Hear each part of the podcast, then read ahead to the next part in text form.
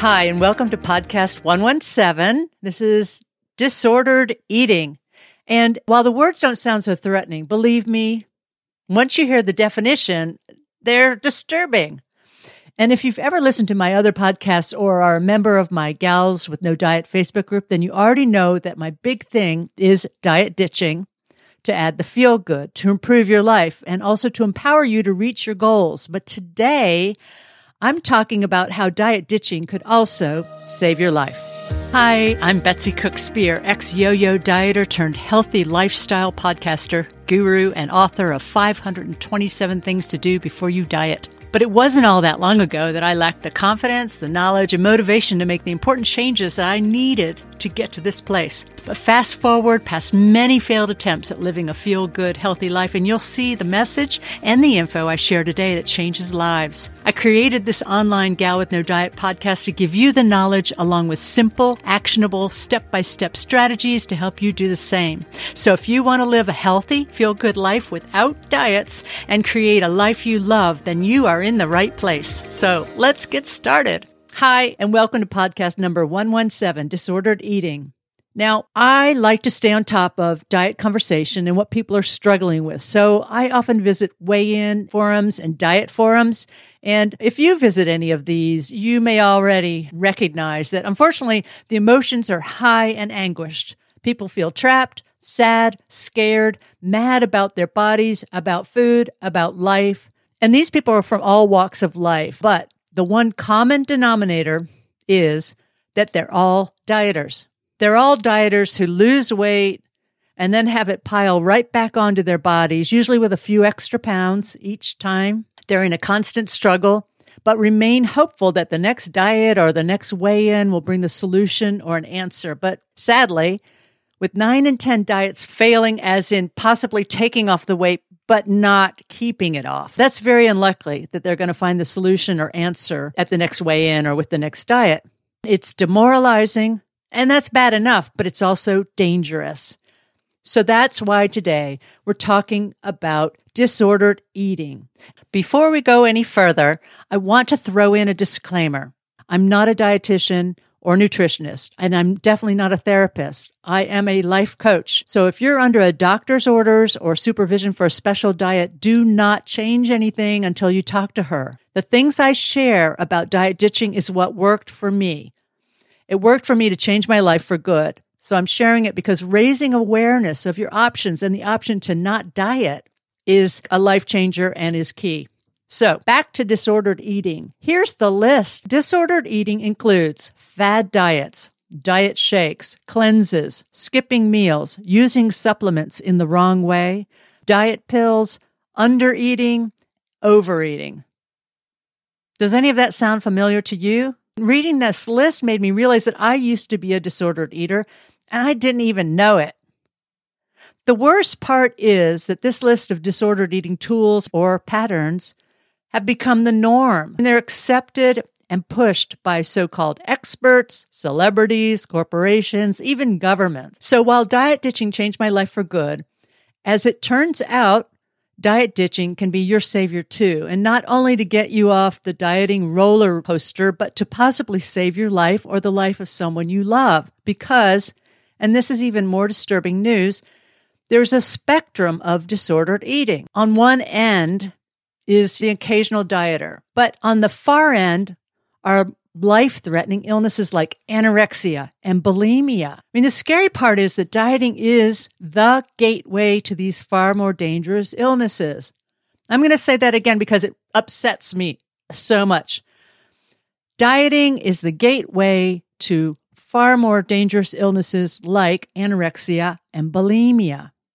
That's why I get so angry and so pissed off that diets are pushed down our throat. And odds have it that you won't end up on the far end of the spectrum, but the point is, when you diet, you're flirting with danger from just being on the disordered eating spectrum at all.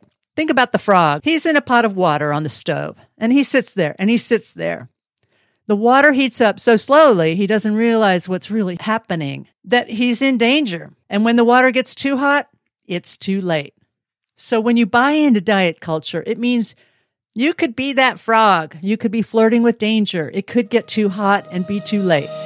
I just wanted to pop in here and say, wait till the very end of the podcast. That's where I'll give you the link so you can get the free actionable download. It has questions to help you think about where you might be concerning disordered eating and raising your awareness and just a good all around tool. As another step in this raising of awareness, let's take a little peek behind the dieting curtain. Generations have been taught to become addicted to diets, addicted to disordered eating, giving that false hope, the big promises, and you're bombarded with messages telling you you're not good enough, you need to improve. I mean, it's how products are sold, right? They hype diets so much that they have a cool vibe, especially when celebrities get involved. The problem is that diets basically ruin what is a perfect system of eating. And your body is amazing. It's designed to help you be the best you can. You're not born to diet. You're taught or enticed to diet and ultimately choose to diet. And it's due to those arbitrarily set rules of how you should eat and look, that so called elusive perfect that you need to be acceptable to society. Well, I say that it's time to start calling diets and dieting what they truly are disordered eating. So, can you quit diets? Yes, but it's not so simple. You may need help because dieting doesn't only screw with your body, it screws with your brain. Once you stop looking at food as your friend, which that's what dieting does, it makes food the enemy. When food is really, it gives you energy and life. When you stop looking at food as your friend, you change how your brain thinks about food, how you view healthy eating and consuming. It becomes just completely whacked. All that negativity, the restriction, the feelings of failure that come with dieting don't just go away. Diets make you not trust your body. The joy of eating is, is gone as well. They even instill fear about food centric gatherings. If you're interested, listen to my podcast 111 Enjoy Food, Lose the Fear of Holiday Binging. That might be helpful if you have that fear of eating.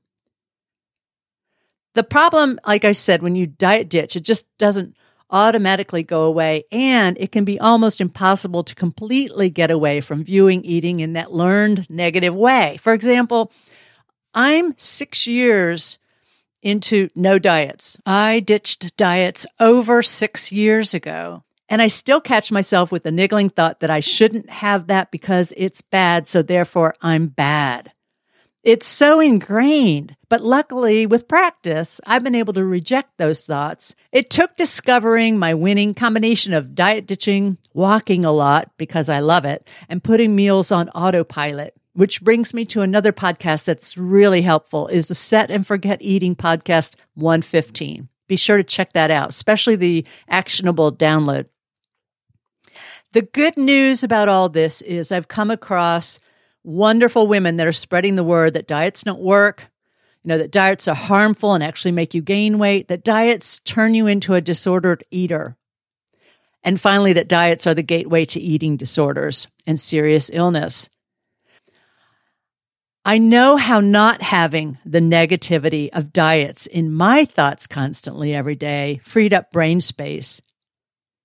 It's what allowed me to go for feeling the feel good positives and being empowered to take on new challenges like starting my Gals with No Diet Facebook group and my website and even this podcast.